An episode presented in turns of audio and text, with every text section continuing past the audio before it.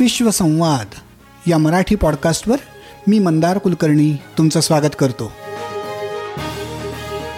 काही आगळं वेगळं हटके असं काम करणाऱ्या जगभरातल्या मराठी मंडळींशी गप्पांचा हा कार्यक्रम. विश्वसंवाद विश्वसंवाद या तुमच्या आवडत्या पॉडकास्टवर आधारित पुस्तक निवडक विश्वसंवाद या पुस्तकाची छापील आवृत्ती राजहंस प्रकाशन डॉट कॉम या वेबसाईटवर उपलब्ध आहे. शिवाय ॲमेझॉनच्या वेबसाईटवर या पुस्तकाची किंडल आवृत्तीही उपलब्ध आहे. सकारात्मकतेचं इंजेक्शन देणारं हे पुस्तक तुम्हाला नक्की आवडेल अशी आम्हाला खात्री आहे. तेव्हा आजच विकत घ्या आणि वाचा निवडक विश्वसंवाद. नमस्कार. विश्वसंवाद या मराठी पॉडकास्टच्या या नव्या एपिसोडवर मी मंदार कुलकर्णी तुमचं स्वागत करतो. आजच्या आपल्या पाहुण्या आहेत गिरिजा दुधाट. गिरिजा या आर्किओलॉजीच्या विद्यार्थिनी आहेत आणि त्याचबरोबर भारतीय शस्त्रांबद्दल त्यांचा अभ्यास आहे. हे थोडस माझ्या दृष्टीने वेगळं क्षेत्र त्यांनी निवडलंय. आणि या वेगळ्या क्षेत्रातच त्यांनी जे काही काम केलंय ते समजून घ्यावं. म्हणून आज आपण गिरिजा यांना इथं बोलवलंय. तेव्हा गिरिजा तुमचं मनापासून स्वागत आणि तुम्ही नमस्कार सर. या कार्यक्रमात बोलावल्याबद्दल मनापासून धन्यवाद. फारच छान. तुमच्या सगळ्या प्रवासात गडबडीत तुम्ही भारतात असताना आमच्याशी बोलायची तयारी दाखवली त्याबद्दल मनापासून धन्यवाद. माझा पहिला प्रश्न तुम्हाला हा आहे की हे आर्कॉलॉजी मधला इंटरेस्ट हा कसा निर्माण झाला? आणि त्याची सुरुवात कशी झाली? आणि अर्थातच त्याच्या आधी थोडीशी तुमची बॅकग्राऊंड तुमचं एज्युकेशन तुम्ही कुठे शिकलात काय केलंय ते पण सांगितलं तर आम्हाला आवडेल. नक्कीच सर मी मूळची अहमदनगरची. गेल्या वर्षभरापासून माझ्या मास्टर्ससाठी मी एक गेले गेल्याच वर्षी मी लंडनला शिफ्ट झाली आहे मी मूळची अहमदनगरची आहे आणि लहानपण माझं बारावी पर्यंत मी अहमदनगरमध्येच होते की शालेय आणि त्याच्यानंतरचे दोन वर्ष कॉलेज मी तिथे केलं. त्याच्यानंतरची तीन वर्ष मी पुन्हा बडोद्याला होते. नंतर लॉकडाऊनमुळे पुन्हा नगर आणि त्याच्यानंतर थेट लंडन असा गेल्या काही वर्षातला माझा प्रवास झालेला आहे. आणि तुम्ही मगाशी मला विचारलं की आर्किओलॉजी मधला इतक्या वेगळ्या क्षेत्रातला रस कसा काय निर्माण झाला? तर झालं असं की मी अहमदनगरची असल्याने अहमदनगर शहर हे पूर्वीचं निजामशाहीचं मुख्य स्थान राजधानी होती अर्थातच ती. आणि त्यामुळे लहानपणापासून नगरच्या आजूबाजूला अहमदनगरच्या आजूबाजूला जे वातावरण आहे ते काहीसं ऐतिहासिक आहे. की आजूबाजूला तशा प्रकारचे म्हणजे किल्ला आजूबाजूला आहे नगरच्या पसरलेला. काही तसे ऐतिहासिक अवशेष नगरच्या आजूबाजूला खूप आहेत. त्यामुळं शनिवारी रविवारी सुट्टी असेल की जायचं कुठं तर किल्ल्यावरती जायचं जायचं कुठं तर अशा कुठल्या तरी महालामध्ये जायचं. तर अशी सुरुवात कुठंतरी लहानपणापासून त्याची झाली. माझ्या सुदैवाने घरातल्या सगळ्यांना इतिहासाची खूप आवड आहे. की वाचनापासून ते अगदी टेलिव्हिजन पर्यंत की प्रत्येक जण इतिहासाबद्दलच्या गोष्टींमध्ये सगळेजण खूप इंटरेस्टेड असतात. तर त्यामुळे तेही कुठंतरी सतत असतं की इतिहासाबद्दलच्या चर्चा त्याच्याबद्दलची पुस्तकं मासिकं ही घरामध्ये लहानपणापासून मी बघत आले. नंतरच्या काळामध्ये ती वाचत आले. तेही कुठंतरी रस त्याच्यामध्ये निर्माण होत गेला. आणि जेव्हा एक दहावी नंतर एक आपण म्हणतो की पीक पिरियड असतो की तेव्हा एक काहीतरी आपल्याला गोष्टी निवडायच्या असतात की आता पुढे काय करायचं असं म्हणून. तर मग माझ्या डोक्यामध्ये दोन तीन गोष्टी खूप पक्क्या ठरलेल्या होत्या. एक म्हणजे की मला ठरलेल्या वाटांवरून किंवा ठरलेल्या करिअरच्या वाटांवरून मला मुळीच जायचं नाहीये. की इंजिनियर डॉक्टर वकील एमबीए सीए मला ह्यातलं काहीच करायचं नाहीये. की एक वेगळी काहीतरी वाट मला निवडायची आहे करिअरसाठी. दुसरी गोष्ट की एका जागी बसणारं मला क्षेत्र नकोय. की जिथं सतत मला प्रवास करता येईल सतत नव्या लोकांना भेटता येईल असं एक क्षेत्र मला हवं होतं. आणि तिसरं म्हणजे मला माझं स्वतंत्रपणे काम आणि सतत नवं काम मला त्याच्यामध्ये करता येईल. की एकाच कामाला किंवा एकाच ठिकाणी मला जखडून राहिल्यासारखं तिथे होणार नाही आणि स्वतःचं स्वतंत्र कामही मला तिथे करता येईल. तर त्या अशा सगळ्याचं कॉम्बिनेशन होऊन मला कुठंतरी इतिहासाचं क्षेत्र त्या दृष्टीने खुणावणारं वाटलं मला की मला रसही आहे आणि हा हे जे माझे दोन तीन क्रायटेरिया सगळे त्यातले होते तर ते बऱ्यापैकी त्या सगळ्याच्या जवळ जाणारे होते. तर त्यामुळे ठरवलं की आपण एक चान्स घेऊन बघू आर्किओलॉजी मध्ये पुढे जाऊन बघू. तर आणि ते तिथून सुरुवात झाली की आर्किओलॉजी मध्ये आपल्याला करिअर करायचंय. मला हे खूप छान वाटतंय की आपल्याला काय हवंय ह्याची अतिशय सुस्पष्ट कल्पना तुमच्या मनात पहिल्यापासून होती. हो. आणि तुम्ही ती इतकी छान एक दोन तीन अशा ज्याला आपण बुलेट पॉइंटमध्ये व्यक्त करतो म्हणतात तसं ते तुम्ही इतकं छान व्यक्त केलं आणि तुमच्या सुदैवाने तुम्हाला ते मिळालंही. ही खूपच मस्त गोष्ट आहे. मला छान हो. वाटतं हे सगळं ऐकून. कारण आपण नेहमी असं बघतो की लोकांना काहीतरी वेगळं करायचं असतं. पण काय वेगळं करायचं? किंवा त्याचे पॅरामीटर्स काय आहेत? त्याच्या आजूबाजूचं फ्रेमवर्क काय आहे? याबद्दल तुम्हाला काही माहिती नसतं. इथे तुमच्या केसमध्ये तुम्ही अगदी छान तीन व्यवस्थित निवडीचे क्रायटेरिया सांगितले आणि ते तुम्हाला मिळालं. हे फारच छान झालं. बर माझं म्हणजे एक त्या बाबतीमध्ये मी खूप स्पष्ट होते की प्रयोग करायचे पण त्याच्या आधी त्याची आउटलाईन आपल्याकडे पाहिजे की आपल्याला नेमके काय प्रयोग करायचे ते. कारण हो. अशा ह्यानी वेळ एकतर खूप जाण्याची शक्यता असते. की एकाच वेळी असतं की दहावी नंतरची काही वर्ष अर्थातच आपल्या सगळ्या करिअरसाठी खूप महत्वाची असतात. आणि त्याच्यामध्ये जर का असे काही एक्सपेरिमेंट्स विनाकारण होत राहिले की ज्याच्यामध्ये तुम्हाला खात्री नाहीये हो. तो वेळ वेळापरी वेळही जातो आणि सगळ्याच गोष्टी पुढे अवघड होण्याची शक्यता जास्त असते. त्यामुळे ही कल्पना जितक्या लवकर असेल तितकी चांगली असते. हो नक्कीच नक्कीच. ते फक्त सगळ्यांना जमत नाही आणि तुमच्या बाबतीत ते खूप छान जमलं हे महत्वाचं मला वाटतं. तर पुन्हा एकदा म्हणजे शाळेतला किंवा लहानपणी वाढण्यातलं तुम्हाला आजूबाजूला जे ऐतिहासिक वातावरण किंवा ऐतिहासिक गोष्टी जवळ होत्या त्यातनं तुमचा या विषयाकडे ओढा निर्माण झाला हे म्हणालात तुम्ही. तर मग तुम्ही डायरेक्टली आर्कॉलॉजी मधली डिग्री असावी काय? किंवा या क्षेत्रातलं आपलं शिक्षण काय घेता येईल? याबद्दलचा काय रिसर्च केलात? आणि ते कुठल्या पॉइंट नंतर सुरू झालं? म्हणजे मला स्वतःला या क्षेत्रातली फारच कमी माहिती असल्यामुळे आर्किओलॉजीकडे जायचं असलं तर तुम्हाला काय डिग्री घ्यावी लागते? कुठल्या दिशेने प्रवास करावा लागतो असं मला ऐक- विचारायचं होतं? दहावीनंतर दहावी नंतर जसं मी म्हणलं की जेव्हा माझं ठरलं की आपल्याला पुरातत्वशास्त्राकडे पुढे जायचं आहे तर अर्थातच की माझ्या आजूबाजूला अशी कुणीच लोक नव्हती किंवा असं कुठल्याही क्षेत्रातली त्या जवळपास असणारी लोक नव्हती की जे या बाबतीमध्ये मला मार्गदर्शन करू शकतील. त्यामुळे जो काही होती ती मी आणि माझ्या आईने आणि बहिणीने मिळून या सगळ्या बाबतीतली शोधाशोध केली.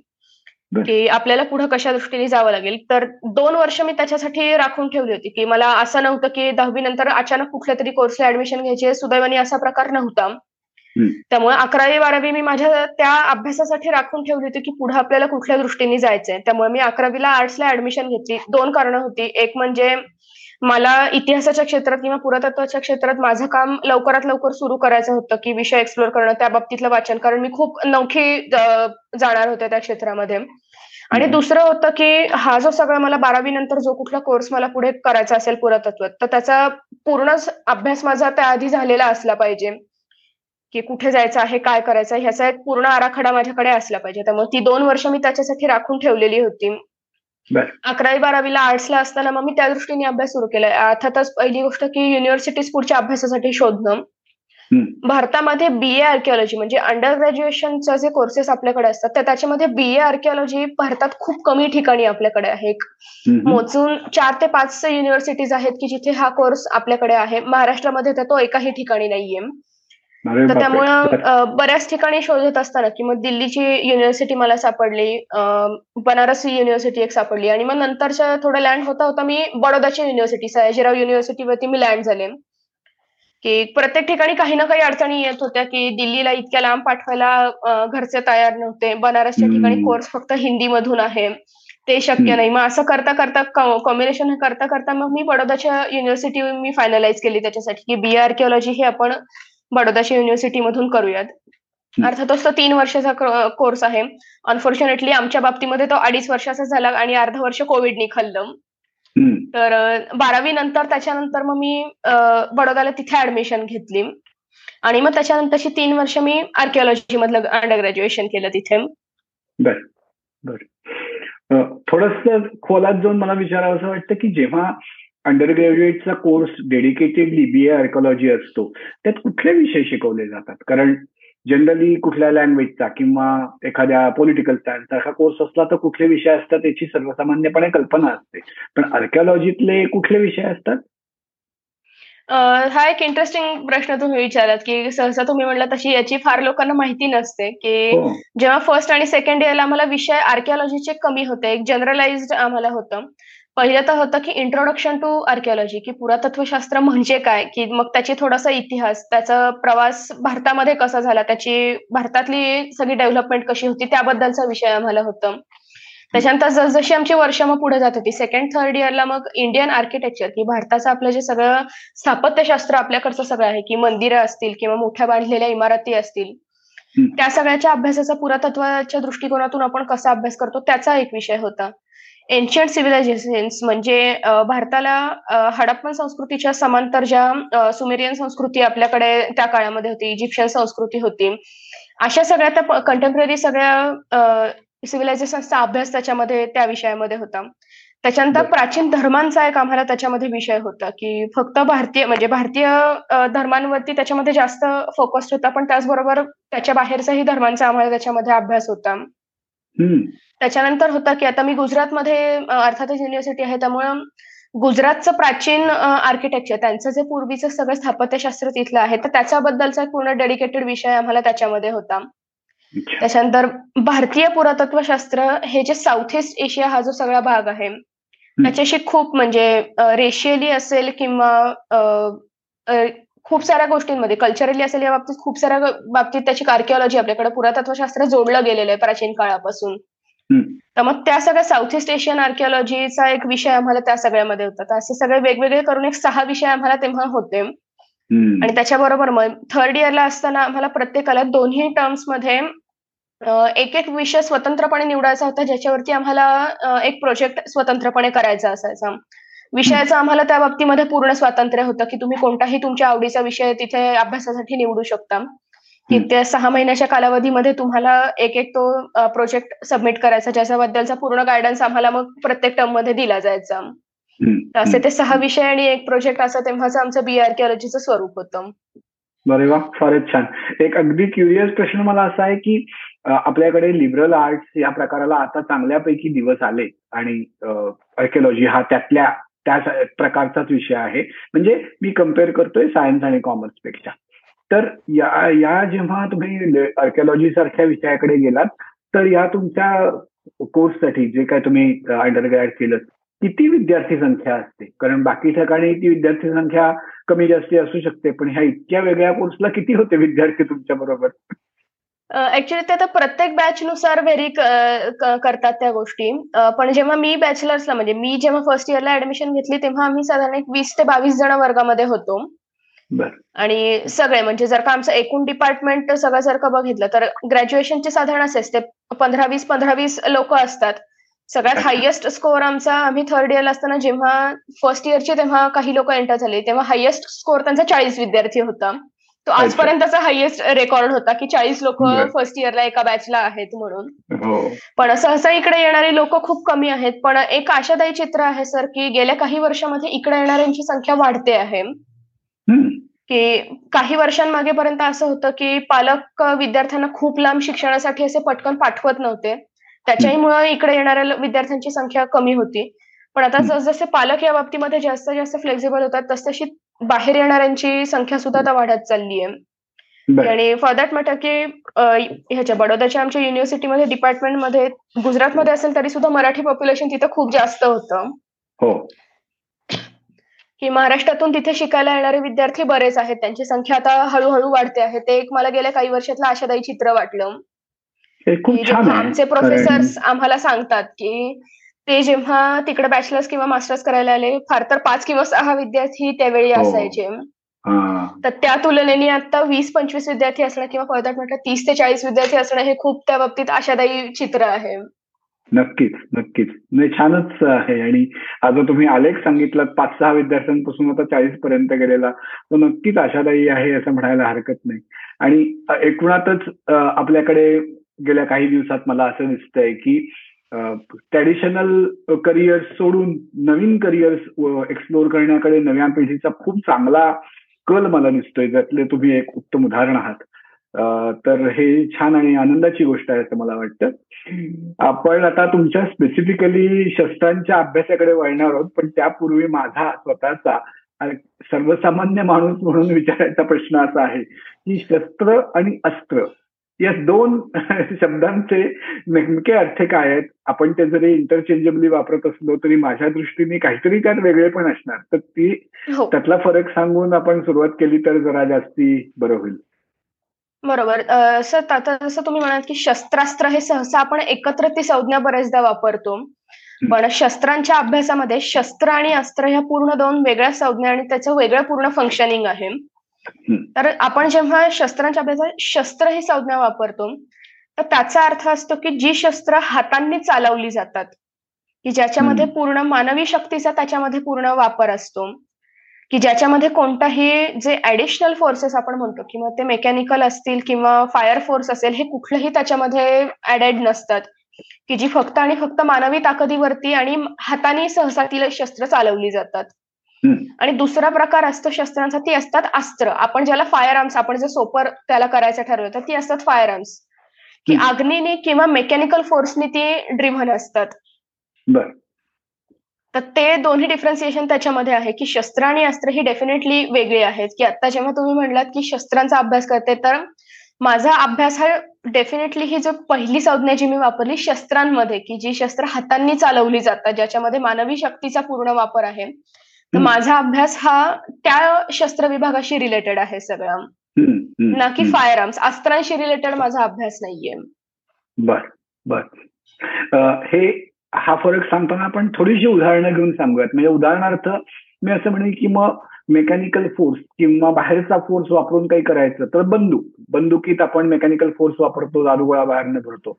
मग बंदूक हे शस्त्र का असतं बंदूक हे किंवा ज्या ज्या ठिकाणी आता तुम्ही म्हणलात की फायर फोर्स किंवा मेकॅनिकल फोर्स जिथं केलेला आहे ते सगळे प्रकार अस्त्रांकडे. की बंदुकी असतील तोफा असतील किंवा वेगवेगळ्या प्रकारचे तेव्हा छोटी अस्त्र काही काही असायची की फेकून मारायचे काही काही गोळे असायचे आगीचे गोळे असायचे. किंवा अगदी काही प्रकारांमध्ये दारूचे बाण आपल्याकडे त्यावेळेस असायचे. मध्ययुगीन काळामध्ये. हे मी स्पेसिफिकली बारावं ते अठरावं शतक या कालखंडाबद्दल बोलतीये. तर या काळामध्ये आपल्याकडे अशा प्रकारची जी शस्त्र होती तर ती अस्त्र या प्रकारामध्ये जातात. पण वेळेस त्याची जी दुसरी कॅटेगरी असते की तलवारी असतील भाले असतील धनुष्यबाण असेल ही सगळी शस्त्र असतात की जी पूर्ण हाताने चालवली जातात जिथे पूर्ण मानवी शक्तीचा वापर केलेला असतो. परफेक्ट अरे वा. फारच छान. म्हणजे अगदी छान क्लॅरिटी आली आहे की आता शस्त्र आणि अस्त्र म्हणजे काय. तर शस्त्रांचा अभ्यास. तर तो शस्त्रांचा अभ्यास कुठून सुरू झाला? शस्त्रांचा अभ्यास माझा माझ्या दहावीच्या नंतर सुरू झाला. की मगाशी मी जसं तुम्हाला म्हणलं की मी दोन वर्ष राखून घेतली होती की ज्याच्यामध्ये मला काही एक्सपेरिमेंट माझ्या विषया बाबतीमध्ये करायचे होते. आणि थोडं त्या दहावीच्या सुट्टीमध्ये किंवा त्याच्यानंतर जेव्हा मी काही लोकांशी इतिहास क्षेत्रातल्या बोलले तर त्याच्यानंतर एक माझ्या थोडंसं लक्षात आलं की इतिहास क्षेत्रामध्ये किंवा पुरातत्व शास्त्राच्या क्षेत्रामध्ये जितक्या लवकर आपलं स्वतःचं असं वेगळं काम सुरू होईल तेवढं ते आपल्या करिअर बिल्डिंगसाठी चांगलं आहे. तर अकरावी बारावी मध्ये मग मी ती थोडी शोधामध्ये होते की असा कुठला विषय आहे की ज्याच्यामध्ये मी स्वतंत्रपणे आणि जास्त काळ मी त्याच्यामध्ये काम करू शकते? की असं नाही की मी दोन महिने प्रोजेक्ट केला सोडून दिला दोन महिने प्रोजेक्ट केला सोडून दिला. एक कुठलं तरी असं एक भरीव काम ज्याच्यामध्ये मला दीर्घकाळ करता येईल अशा एका विषयाचा मी शोधामध्ये होते. शक्यतो मी प्रयत्न करत होते की ज्याच्यावरती आजपर्यंत काम झालेलं नाही जो विषय काहीसा अनएक्सप्लोर्ड आहे. अशा विषयाच्या मी शोधात होते. कारण ऑलरेडी ज्या विषयावर काम झालेलं आहे तिथे अजून त्याच्यामध्ये गर्दी करून काही फार अर्थ नाही. उलट जिथे काम झालेलं नाहीये तिथं काम केलं तर अधिक चांगलं असं या मताची मी होते. आजही आहे. तर त्यामुळं मी अशा विषयाच्या शोधात होते. आणि वेगवेगळे विषय शोधत असताना मी एकदा शस्त्र या विषयापाशी येऊन थांबले. की कुठंतरी मला वाटलं की ह्या विषयावरती चांगलं काम होऊ शकतं. की अर्थातच म्हणजे जेव्हा इतिहास क्षेत्रामध्ये आपण कुठल्याही अभ्यासाला सुरुवात करतो की दोन तीन ठराविक पायऱ्या त्याच्या असतात. की एक म्हणजे त्याच्यावरती लिहिलं गेलेलं काय आहे ते बघतो आतापर्यंत. त्याच्यावरती अभ्यास काय झालाय दुसरं म्हणजे त्या क्षेत्रातले तज्ज्ञ कोणी आहेत का? त्यांच्याशी आपल्याला काही बोलता येते का? काही बोलता येते का? ते आपण बघतो. तिसरं असतं की त्याच्यामधले काय म्हणू शकतो आपण त्याला? आजपर्यंतचं झालेलं काम काय त्याच्यामध्ये आहे? बरोबर. तर त्याचा एक आढावा घेण्याच्या गोष्टी असतात. किंवा जर का ते फिजिकल फॉर्ममध्ये त्या गोष्टींचा अभ्यास करता येण्यासारखा असेल की म्युझियम्समध्ये जाणं असेल किंवा कुठल्या संग्राहकांकडे जाणं असेल तर ती एक तसा तिसरा ट्रॅक त्याच्यामध्ये असतो. तर तिन्ही हे एक्सप्लोर करत असताना मला जाणवलं की शस्त्र विशेष करून भारतीय शस्त्र या विषयावरती आपल्याकडे फारसं कुठं काम झालेलं नाहीये. आणि फक्त म्हणजे म्हणजे फक्त महाराष्ट्रातच असं नाही तर भारतभरामध्येच या विषयावरती फारसं कुठे काम आतापर्यंत झालेलं नाहीये. तर तो कुठेतरी माझ्यासाठी ट्रिगर पॉइंट होता. आणि जेव्हा मी शोधत होते की ह्याच्यावरती लिहिलं गेलेलं या आधीचं काय आहे तर पुस्तकं शोधताना मला ह्याच्यावरती कायम परकीय माणसांनी त्याच्यावरती लिहिलेली पुस्तकं मला सापडली ना की भारतीय लोकांनी. की मला ते कुठेतरी माझ्यासाठी एक अभ्यासक म्हणून मला तर कुठेतरी माझा अपमान वाटला की भारतीय शस्त्र आहेत इतकीच त्याच्यामध्ये आपल्याकडे संपन्न वैविध्य त्याच्यामध्ये आहे. त्याच्यावरती अभ्यास करायचा तर मला सतत फॉरेन रेफरन्सेसची मदत घ्यावी लागावी किंवा सतत त्या लोकांकडे जावं लागावं ह्याचं मला कुठेतरी वाईट वाटलं. आणि त्या पॉइंटला मी ठरवलं की नाही शस्त्रांवरतीच आता आपल्याला पुढे अभ्यास करायचा आणि तिथून त्या माझ्या शस्त्रांच्या अभ्यासाची सुरुवात झाली. साधारण मी अकरावी मध्ये असताना. बर. म्हणजे आर्कॉलॉजीचा विषय आर्कॉलॉजीचा अंडर ग्रॅज्युएशनचा कोर्स जो काही तुम्ही तीन वर्षाचा केलात हे सगळं करताना शस्त्र हे तुमचा फोकस शस्त्रांचा अभ्यास हो. होताच.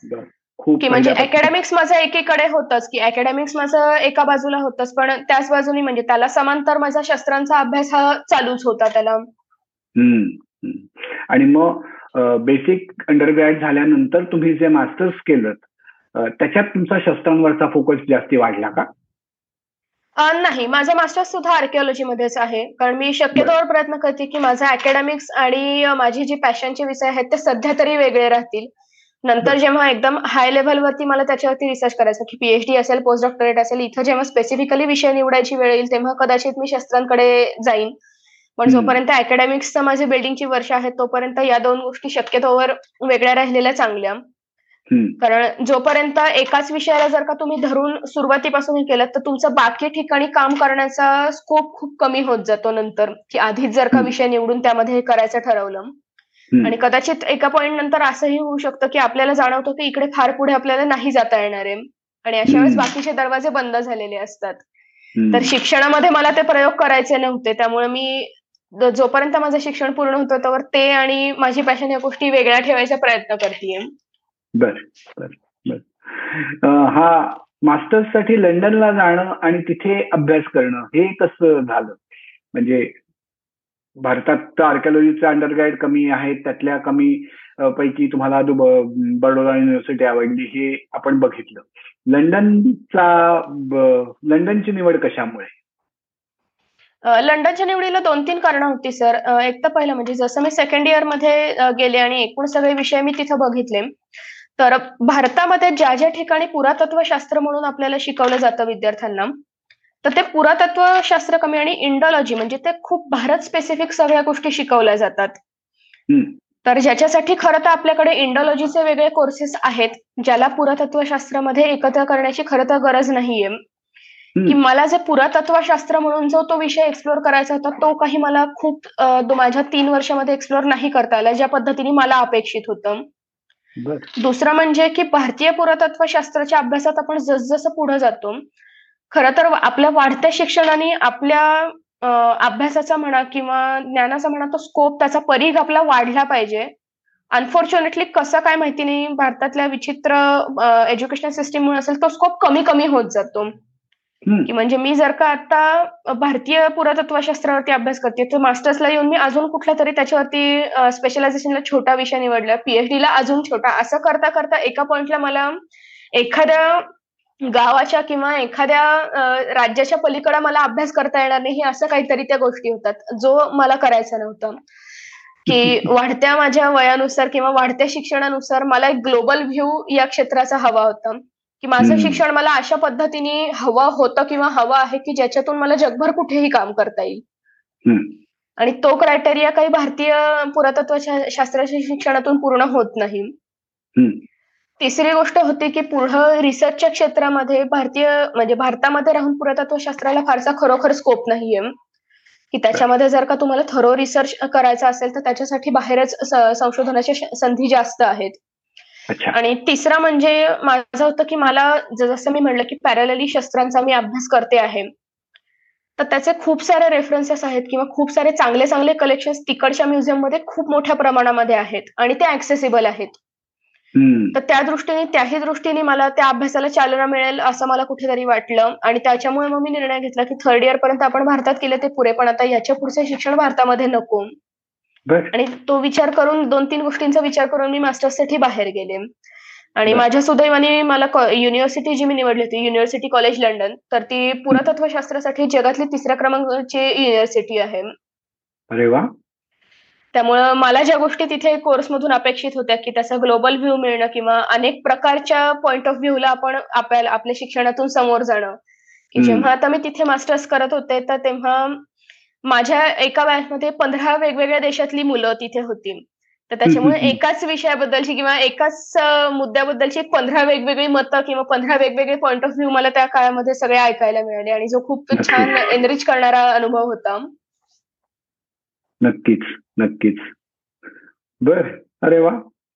हे हे खूप वेगळं आहे आणि खूप इंटरेस्टिंग तर आहेच नक्कीच. आणि तुम्ही त्यातनं जाऊन इतके डिटेल काम केलं. इतकं विचारपूर्वक तुम्ही त्यातल्या तुमच्या पायऱ्या स्टेप्स निवडत गेलेले आहेत हे मला खूप महत्वाचं वाटतंय. आपण या शस्त्रांच्या अभ्यासाकडे थोडस वळताना पुन्हा असं बघूयात की तुम्ही आता जो शस्त्रांचा भारतीय शस्त्रांचा अभ्यास केलात. तर या सगळ्या शस्त्रांच्या अभ्यासाचा आजच्या आधुनिक काळात रिलेव्हन्स कॉन्टेक्स्ट काय आहे? आणि हा तुम्ही अभ्यास केलात ही तुमची पॅशन आहे. तुम्हाला त्याबद्दलचं असं वाटलं की त्याच्याबद्दल भारतीय लेखकांनी लिहिलेलं काही नाहीये. रेफरन्स मटेरियल तुम्हाला बाहेर करायच्या ऐवजी भारतीय रेफरन्स मटेरियल मिळेल. पण बाकी दृष्टीने त्याचा रिलेव्हन्स काय वाटतो तुम्हाला आजच्या संदर्भात? एस्पेशली जेव्हा सायबर वॉर सारख्या गोष्टी सायबर वेपन्स सारख्या गोष्टी आल्या आहेत आधुनिकता आणि टेक्नॉलॉजी ही सगळीकडे म्हणजे न थांबवण्याजोगा तो रेटा आहे फोर्स आहे. त्या सगळ्याच्या ह्याच्यात शस्त्रांच्या अभ्यासाचा कसा फायदा होऊ शकतो? आता इथं कसं सर फायदा होतो म्हणण्यापेक्षा मी इथं स्पेसिफाय करेन की मी जसं म्हणलं की भारतीय शस्त्रांवरती आपल्याकडे अभ्यास नाहीये. तर ह्याच्यामुळे होतं काय की आज जसं तुम्ही उल्लेख केला की सायबर वॉर आणि हे सगळं आपल्याकडे आता सध्या या गोष्टी आहेत. तर हे सगळं अचानक नाही आलेलं. याची एक खूप मोठी इव्होल्युशन हे खूप मोठी उत्क्रांती त्याच्यामागे सगळी आहे. की माणसानी शस्त्र तयार केली की त्याची गरज काय त्याची तेव्हाची होती. तर त्याच्यामधले काही इंटरेस्टिंग फॅक्ट मी तुम्हाला सांगते की माणसाने शस्त्र निर्माण करायला सुरुवात केली. याचं कारण होतं की माणूस सगळ्या इकोसिस्टीममध्ये सगळ्यात कमजोर होता. की त्याच्याकडे जसं बाकी प्राण्यांना काही ना काही वेगळी शक्ती मिळालेली आहे. की काही काही प्राण्यांकडे वेग आहे स्पीड आहे त्यांच्याकडे. काही जणांकडे पंजे आहेत काही जणांकडे मोठी फर आहे काही जणांकडे शिंग आहेत. माणसाला त्यातलं काहीच मिळालं नाही. त्यामुळे ह्या सगळ्या बाजूच्या जे त्यांना धोके होते त्याच्यातून त्याला संरक्षण मिळावं म्हणून शस्त्रांची निर्मिती झाली. तर त्याच्यामुळं लढा किंवा पळा ह्या वृत्तीचं जे होतं तर ती मरा किंवा मारावरती तिची शिफ्ट झाली नंतर आपली सगळी वृत्ती हे सगळं इव्होल्युशन आपल्याला फक्त आणि फक्त शस्त्रांमधून ट्रेस करता येतं. आणि तुम्ही जे आता उल्लेख केले की सायबर वॉर आणि ह्या सगळ्या ज्या गोष्टी इथे आल्या तर ह्या सगळ्याचं मूळ कुठेतरी शोधत जाणं. ह्याचं ओरिजिन कुठेतरी शस्त्रांमध्ये आहे की शस्त्र निर्माण झाली ती काही अचानक झाली नाही त्याची एक क्रोनॉलॉजी आहे त्याची एक उत्क्रांतीच्या त्याच्या अनेक पायऱ्या त्याच्यामध्ये आहेत आणि ज्या लाखो वर्षांच्या पायऱ्या आहेत. की आपल्याकडे या मधल्या काळातला त्याचा अभ्यास नसल्यामुळे पुढे जर कोणाला जाऊन या कड्या जोडायच्या झाल्या तर त्याच्यावरती पुरेसं मटेरियल आपल्याकडे पाहिजे. की आज तुमच्याकडे म्हणजे आधुनिक काळातला सगळा तुमच्याकडे डेटा आहे आणि मागा जायचं ठरवलं तर काहीच नाही. की आपण कुठून आलो किंवा आपण कसे आलो की ह्याची एक आपल्याकडे डेटा कुठेतरी असणं या दृष्टीने खूप महत्वाचं आहे. दुसरी गोष्ट की जेव्हा आपण इतिहासाचा अभ्यास करतो तर त्याचं मूल्य सहसा सांस्कृतिक बाबींमध्ये आपण मोजतो आजच्या काळामध्ये. तर तशा दृष्टीने की आज जेव्हा मी बाहेर जाऊन म्हणजे बाहेरच्या देशामध्ये वर्षभर राहिले आणि ती लोक कसा अभ्यास करतात हे बघते तर तेव्हा त्यांच्याकडे सांगण्यासारखी वर्षानुवर्षाची क्रोनॉलॉजी त्यांच्याकडे सेट आहे की त्यांची युद्ध पद्धती त्यांची शस्त्र ह्याच्यावरती खूप वेलसेट अभ्यास किंवा वेलसेट मेथड्स त्यांच्याकडे त्याच्याबद्दलचे आहेत.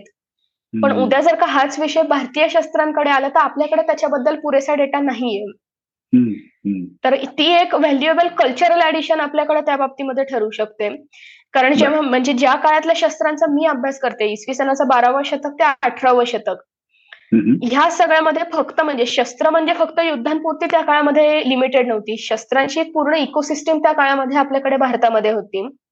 की मी उदाहरण तुम्हाला देते त्याचं की हो, हो. उदाहरणार्थ त्या काळामध्ये शस्त्र बनवणारे काराकीर यांचं वेगवेगळ्या जाती जमाती त्या काळात भारतभरामध्ये होत्या.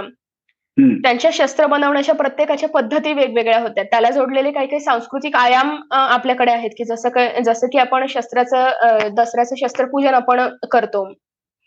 की अशासारखे काही त्याला कित्येक जोडले गेलेले सांस्कृतिक आयाम त्याच्यामध्ये आहेत. त्याच्या बरोबरीने हे जे काही समाजाभिमुख त्याचे सगळे आयाम आहेत की वेगवेगळ्या जाती जमातींचं त्याच्याशी जोडलं गेलेलं असणं त्यांचे वेगवेगळे त्याच्याबद्दलचे रूढी परंपरा. हे सगळं त्याच्यामध्ये इन्क्लुडेड असतात गोष्टी. की उदाहरणार्थ आता काही काही नॉर्थ ईस्टकडे की आपल्याकडे ईशान्य भारतामधली एक जमात आहे ज्यांचे धनुष्यबाण खूप प्रसिद्ध आहेत त्या काळातले.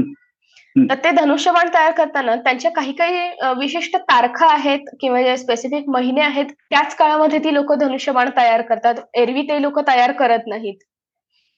तर असे वेगवेगळे त्याला पैलू त्याच्यामध्ये आहेत. किंवा त्या काळामध्ये शस्त्रांचा वापर हा शिकारीसाठी होत होता. त्याच्याच बरोबर शस्त्रांच्या देवाणघेवाण की आदान प्रदान जे असायचं भेटवस्तूंचं किंवा इतर गोष्टींचं तर त्याच्यामध्ये शस्त्रांचा खूप महत्त्वाचा वाटा होता. बर. तर तेही आयाम आपल्याला या दृष्टिकोनातून उलगडता येऊ शकतात. तर त्याही दृष्टीने शस्त्रांचा या बाबतीतला अभ्यास महत्त्वाचा आहे. तिसरी गोष्ट आणि त्याच्यातली महत्वाची असे की ही युद्ध ज्या काळामध्ये आपल्याकडे झाली सगळी तर त्याला जे सगळं प्रशिक्षण दिलं जायचं तर त्याला आपल्या स्वतःच्या अशा पारंपरिक युद्धकला भारताच्या आहेत. आपल्याकडे आणि थोड्या थोडक्या नाही सर. एक दोन नाही तर तब्बल बारा आपल्या स्वतःच्या अशा पारंपरिक युद्धकला भारताला लाभलेल्या आहेत वेगवेगळ्या राज्यांच्या. जसं की केरळचा कलरी पयंटू कलरी पयटू आहे पंजाबचा गतका आहे तमिळनाडूची सिलंबम आहे अशा वेगवेगळ्या पारंपरिक युद्धकला आपल्याला लाभलेल्या आहेत की ज्यांची खूप मोठं सांस्कृतिक आपल्याला त्याचा वारसा लाभलेला आहे.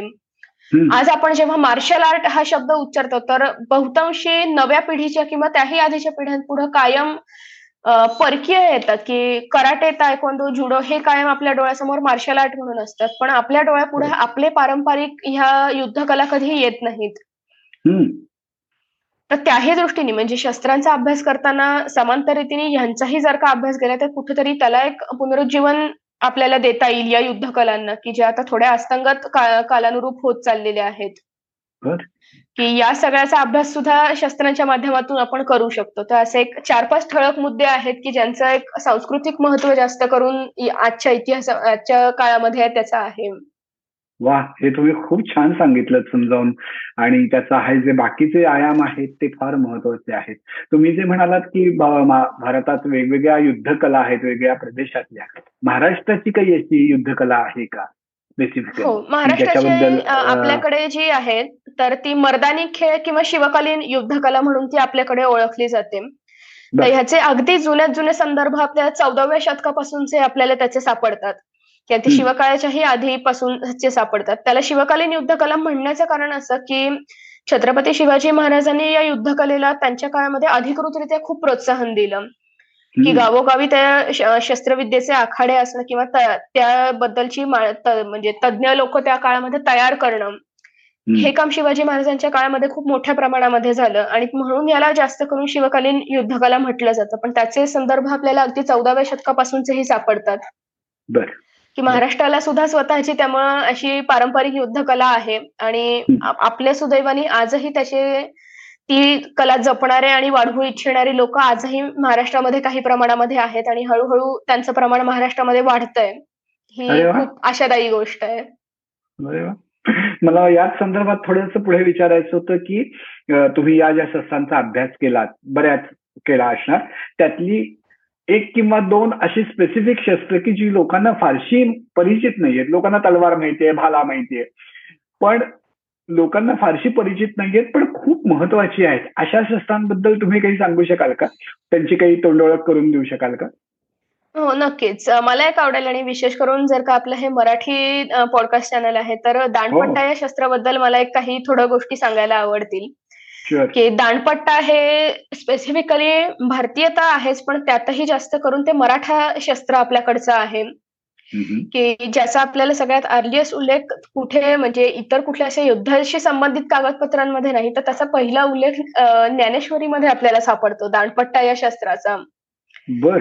की दांडपट्टा शस्त्र जर म्हणजे तुम्ही कधी ऐकून असाल तर एक मॉडरेट एक मध्यम प्रमाणामध्ये लवचिक त्याचं पातळ असतं या शस्त्राचं. शस्त्र दुधारी असतं आणि बाकी तलवारीला म्हणा किंवा भाल्याला जसं एक प्रकारची मूठ असते त्याच्याऐवजी त्याचा दाणपट्टा या शस्त्राला साधारण आपल्या कोपरापर्यंतचा भाग कव्हर होईल असं एक मोठ्या प्रकारचं आवरण त्याला असतं. ज्याला खोबळा म्हणलं जातं संज्ञेमध्ये त्याच्या. तर त्या शस्त्राचं म्हणजे महत्त्व अगदी आपल्याला दिसतं की पंधराव्या शतकापासूनच्या आपल्याकडे काही काही ज्या मूर्ती आहेत तर त्याच्यामध्ये छोट्या प्रकारचे दाणपट्टे किंवा तशा पद्धतीच्या सुऱ्या त्याच्यामध्ये त्यांनी दाखवलेल्या आहेत. आणि नंतर ज्याच्या काय सोळाव्या सतराव्या शतकामध्ये मराठा जी युद्ध पद्धती होती तर त्यांचं मराठा योद्ध्यांचं हे अत्यंत आवडतं आणि अत्यंत महत्वाचं शस्त्र ते या काळामध्ये होतं. अरे वा. तर ते खूप म्हणजे महाराष्ट्रीय महाराष्ट्राची शस्त्र संस्कृती जर आपण एकूण बघितली तर त्याच्यातला एक मानाचा तुरा आपण जो म्हणतो कलगी तुरा आपण जो म्हणतो तर असं ते एक शस्त्र आहे त्याच्यामध्ये.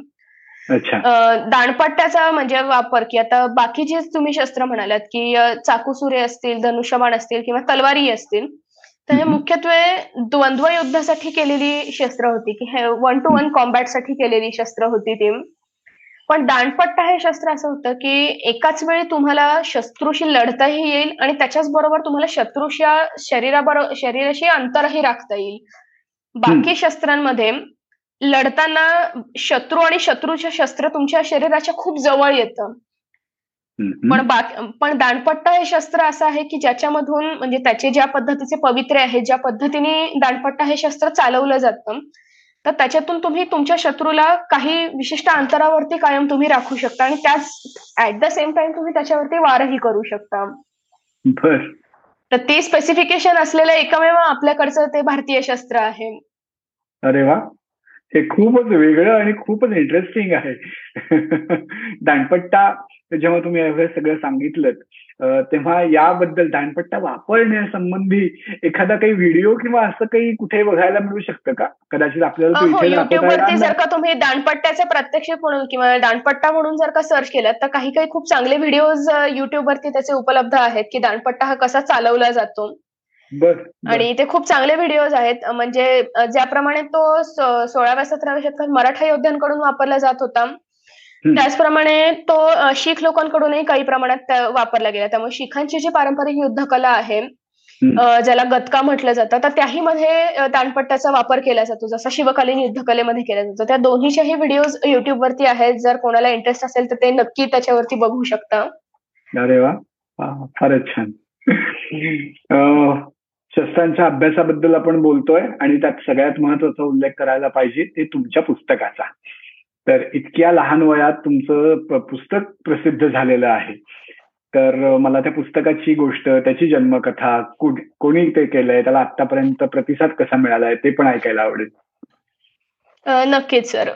माझं पुस्तक पुस्तकाचं नाव शस्त्रवेध आहे. शस्त्रवेध पूर्ण नाव मध्ययुगीन भारताचे शस्त्र पर्व असं आहे. तर पुस्तकाची सुरुवात माझ्या मी अकरावीच्या वर्षामध्ये असताना झाली. खरं तर म्हणजे अकरावीत असताना जेव्हा मी शस्त्रांचा अभ्यास सुरू केला तेव्हा माझ्या असं काही डोक्यात नव्हतं की मला शस्त्रांवरती पुस्तक लिहायचंय. पण माझे या बाबतीतले एक मार्गदर्शक आहेत श्री अहमद अली सर म्हणून. त्यावेळी ते हैदराबादचे जे सालारजंग म्युझियम आहे तर त्याचे क्युरेटर अभिरक्षक त्यावेळी त्याचे होते. तर एकदा सरांशी त्या बाबतीमध्ये चर्चा करत असताना सरांनी एकदा मला एकदम प्रश्न विचारला की गिरिजा तू हा सगळा अभ्यास करतेयस? ह्या सगळ्या अभ्यासाचं तू काय करणार आहेस तर तो कुठेतरी म्हणजे माझा ट्रिगर पॉइंट होता की बरोबर आहे की एवढा सगळा अभ्यास मी करणार आहे त्याचं पुढे मला काय करायचंय? की नुसताच अभ्यास करून ठेवून उपयोग नाही. की आज ज्या अडचणी मला अभ्यास करताना येत आहेत किंवा जे शस्त्रांबद्दलचा अभ्यास करताना प्रश्न मला पडतायत तर तसे ते माझ्यासारख्या अनेकांना पडत असतील. तर माझी माहिती मी फक्त माझ्या स्फूर्ती ठेवली तर पुढच्या म्हणजे कदाचित अभ्यासकांना नीट दिशा त्याच्यामध्ये मिळणार नाही. तर मी काही खूप त्याच्यावरची तज्ज्ञ नाहीये पण जेवढा अभ्यास मी केलेला आहे जसं माझ्या परीने मला अभ्यास करणं शक्य झालेलं आहे तर तेवढा केलेला अभ्यास मला आता एका ठिकाणी मांडायला हवा. या विचारातून मग मी माझं पुस्तक लिहायला घेतलं की आपला जेवढा जसा आपण अभ्यास करतो तो आपण एका ठिकाणी व्यवस्थित मांडूयात. आणि तिथून माझ्या पुस्तकाच्या लिखाणाची सुरुवात झाली. की अकरावीच्या शेवटी असताना माझ्या पुस्तकाच्या कामाची सुरुवात झाली आणि मी सेकंड इयरला असताना माझ्या पुस्तकाचं लिखाण पूर्ण झालं. आणि मग त्या निमित्ताने मला संपूर्ण भारतभरामध्ये अनेक ठिकाणी या पुस्तकाच्या निमित्ताने मला फिरता आलं. की ज्या ज्या ठिकाणी शस्त्रांचा मोठ्या प्रमाणामध्ये संग्रह आहे की मग अनेक ठिकाणची आपली भारतभरातली संग्रहालय असतील किंवा काही वैयक्तिक शस्त्र संग्राहक असतील अशा अनेकांकडे मला त्यावेळी भेटी देता आल्या. ते संग्रह त्यांचे बघता आले हाताळता आले त्यांच्याकडून माहिती जमा करता आली. तर तोही प्रवास म्हणजे माझा समांतर चालू होताच. आणि दुसरं एक होतं की मी जसं म्हणलं की भारतीय लोकांनी यावरती लिहिलेले फारसे संदर्भ ग्रंथ आपल्याकडे उपलब्ध नाहीयेत. हो. मी आजच्या पिढीतली असल्याने मला तो एक खूप फायदा झाला की बहुतांशाची बाहेरच्या देशांमधली संग्रहालय आहेत की जिथं भारतीय शस्त्रांचा संग्रह मोठ्या प्रमाणामध्ये आहे. तर ऍट द सेम टाइम मी त्यांना संपर्क करायला सुरुवात केली की त्यांच्याकडून मला या बाबतीतली काही माहिती मिळते आहे का? किंवा त्यांच्या वेबसाईटवरती भारतीय कलेक्शनबद्दल त्यांनी काय काय माहिती दिलेली आहे? तर त्यांच्याशी मी पॅरलली कॉन्टॅक्ट करायला सुरुवात केली आणि माझ्या सुदैवानी मला त्यांच्याकडून खूप छान रिस्पॉन्स त्या काळामध्ये मिळत गेला. आणि अशा याच्यातून की मी पहिलं पुस्तक आता हे माझं पहिलंच पुस्तक आहे शस्त्रवेद की ज्याच्यामध्ये मी भारतीय शस्त्रांची एक पूर्ण एक तांत्रिक माहितीचं मी एक एका ठिकाणी ते कंपाईल सगळं केलेलं आहे. की भारतीय शस्त्र म्हणजे काय? किंवा त्याच्या अंडर कुठली कुठली शस्त्र येतात? त्यांची नावं काय त्यांच्या संज्ञा काय किंवा त्यांचे भाग कोणते? ते साधारण कोणत्या काळामध्ये किंवा कोणत्या लोकांकडून वापरले गेले? त्याचं स्वरूप कसं असतं? अशी एक जनरल त्याचे प्रत्येक शस्त्राबद्दलची थोडी थोडी माहिती त्याच्यामध्ये मी दिलेली आहे. सो मी अकरावी मध्ये सुरू केलेलं काम मी सेकंड इयरला असताना माझं पूर्ण लिखाण झालं त्या पुस्तकाचं. आणि मी थर्ड इयरला असताना पुण्याच्या कॉन्टिनेंटल प्रकाशनाकडून त्यांनी ते पहिल्याच माझ्या प्रपोजलमध्ये त्यांनी ते स्वीकारलं की हो आम्हाला हे काम करायला आवडेल म्हणून. आणि दोन हजार एकोणीसला माझं ते पहिलं पुस्तक प्रकाशित झालं. अरे वा! अभिनंदन! एवढ्या लहान वयात इतकं महत्वाचं काम असणार आणि संशोधनावर आधारित आणि तुम्ही अकरावी सारख्या लहान वयात ते सुरू करून पुस्तक पब्लिश करणं हे खूपच छान आहे. आणि कॉन्टिनेंटलचं नाव तर खूपच मोठं आहे. त्यामुळे ही खूपच अभिमानास्पद गोष्ट आहे. फारच छान.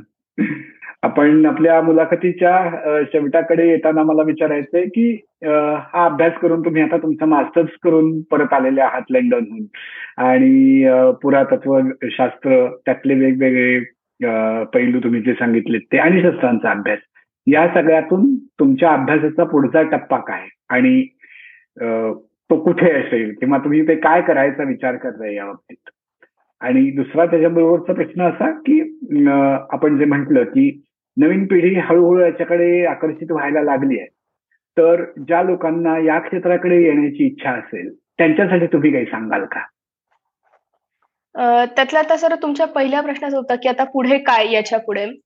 तर आता पीएचडी मला करायची आहे आणि शक्य झाल्यास भारतीय शस्त्र या विषयातच मला पीएचडी करायची आहे. तर त्या दृष्टीने सध्या माझं विषयाबद्दलचं संशोधन आणि काही तज्ज्ञ लोकांशी त्या बाबतीतलं माझं बोलणं चालू आहे.